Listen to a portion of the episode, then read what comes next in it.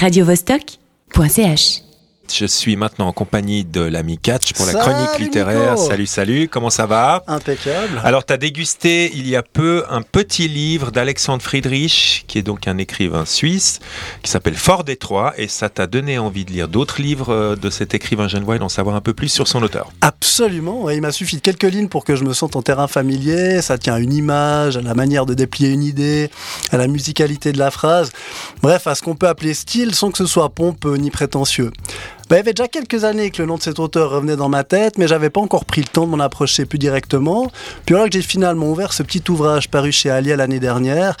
Et puis j'ai constaté très vite que ce regard, et cette fois, bah, il me laissait pas indifférent. J'avais un peu l'impression d'être entre Éric Chauvier, qui publie aussi des, des, ouais, des espèces d'écrits sociologiques très subjectifs aussi chez Alia, Blaise Hoffman, qu'on n'a plus besoin de présenter, puis Pierre Foglia, un chroniqueur que je regrette encore, qui était à la presse Montréal, qui avait aussi un regard comme ça, toujours acéré. Et euh, bah, je vais commencer pour vous donner un petit extrait de, de Fort Détroit. Ainsi Ford n'est pas seulement au cœur du destin de Détroit qu'il façonne, domine, transforme et manipule. Il est au cœur de l'histoire de notre ère industrielle, de son apogée et de sa décadence. Et c'est cela que Maureen m'explique à propos des voies. La ville était dotée d'un réseau complet de trams. L'inventeur de la voiture obtint de le faire supprimer. Des nappes de bitume furent coulées sur le fer. Le réseau de transport devint caduque. Aujourd'hui, faute d'entretien, les voies réapparaissent.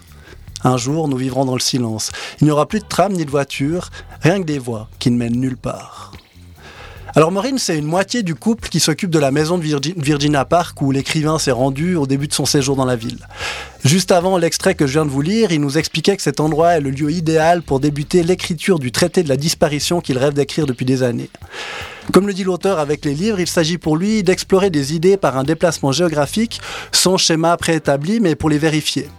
Concernant celui-ci en particulier, il voulait réfléchir en situation à la faillite d'un système moral et économique. Alors on le suit dans la ville, il se déplace souvent à vélo, observant et réfléchissant à tout ce que sa curiosité rencontre. Il nous donne à voir des scènes de vie et des paysages profondément désenchantés, mais tout ceci d'une manière savoureuse. Et le taxi est toujours garé devant le Henry Ford Hospital. Immobile, jaune, plombé de soleil, convoité par les éclopés qui comptent leur monnaie, ouvrent la portière, renoncent, chavirent, s'en vont. Cet étrange taxi mène peut-être à la mort. Alors Alexandre Friedrich, il a commencé à écrire lorsque le directeur de l'école privée où il se trouvait à Madrid a expliqué aux élèves qu'ils pouvaient, s'ils le voulaient, prendre quelques notes sur les événements de la journée. Il a eu cette bonne idée d'ajouter, vous verrez, c'est passionnant. Friedrich avait 12 ans et il n'a jamais cessé d'écrire depuis, y trouvant un moyen pour, je le cite, réfléchir et sauver ce qui peut l'être de la vie quotidienne. Il explique tout ça dans la préface de 45-12 Retour à Aravaka, qui est paru chez Fiction, un ouvrage qui offre un échantillon de ses notes assorti d'images des 28 adresses où il a vécu entre l'âge de 12 et de 45 ans. Son père était diplomate, ça a un peu aidé.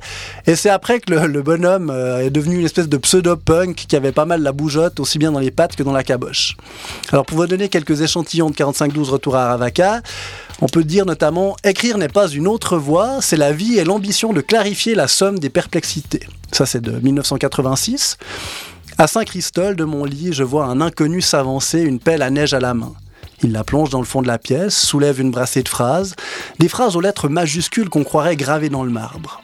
Tandis qu'il emporte son butin, des phrases glissent au sol. Quand il a disparu, je les ramasse. Ça date de 1995, et puis je peux pas me passer de cette petite pépite de 1997. Difficile d'agrandir son territoire sans poésie. Alors depuis 2011, pardon, ces notes sont devenues électroniques. Elles sont postées sur un blog qu'il a intitulé Journal d'inconsistance. Alors il y a déjà plus d'une centaine de petits textes qui ont été postés cette année, et un des derniers dit ceci. À nouveau à Kuala Lumpur, ville triste, au cœur bétonné et clinquant. Les trois populations, chinoises, malaises, indiennes, se côtoient sans aménité. Islam d'État et capitalisme antilibéral. Mariage inhumain. Moi qui gardais un souvenir détestable de Singapour dans les années 90, je vois qu'il y a peut-être pire. En 2014, il y a un petit bouquin qui s'est fait remarquer aussi chez Alia. Son titre, c'était EasyJet. Et il y comptait ses 14 déplacements effectués grâce à la fameuse compagnie Orange. Mais donc en fait, euh, Friedrich, euh, c'est un écrivain voyageur, c'est un voyageur qui écrit. Ouais, alors on pourrait penser ça, mais en fait, moi j'adore ce qu'il dit de ce terme valise. Il dit que c'est plutôt fait pour le marketing, en fait, le, terme d'écrivain voyageur. Et il rappelle qu'à la base, Michel Lebris, qui a fondé le festival Étonnant Voyageur à Saint-Malo, associait, cette notion à l'idée d'un aventurier qui prend des notes de type littéraire. Or, nous dit Friedrich, il n'y a plus d'aventuriers. Euh, Mike Horn l'a prouvé en créant des défis sur mesure tels que le tour du monde sur la latitude zéro. Puis les écrivains, bah, c'est des hommes assis. Donc Friedrich a toujours voyagé, il fait du sport, il inclut ses expériences rapportées dans différents textes, publiés ou non. Le but étant, et là je le cite de nouveau, de réfléchir en mouvement, ou pour le dire avec prétention, de confronter les idées réelles. Enfin bref, vous avez qu'à aller voir de plus près, c'est en plus souvent chez des, chez des éditeurs de la place, donc euh, Arrêt Fiction, les éditions des Sauvages aussi, qui ont publié un de ces textes en fin d'année dernière, autrement chez Aero Limite. Alors voilà, bonne lecture. Radio -Vostok .ch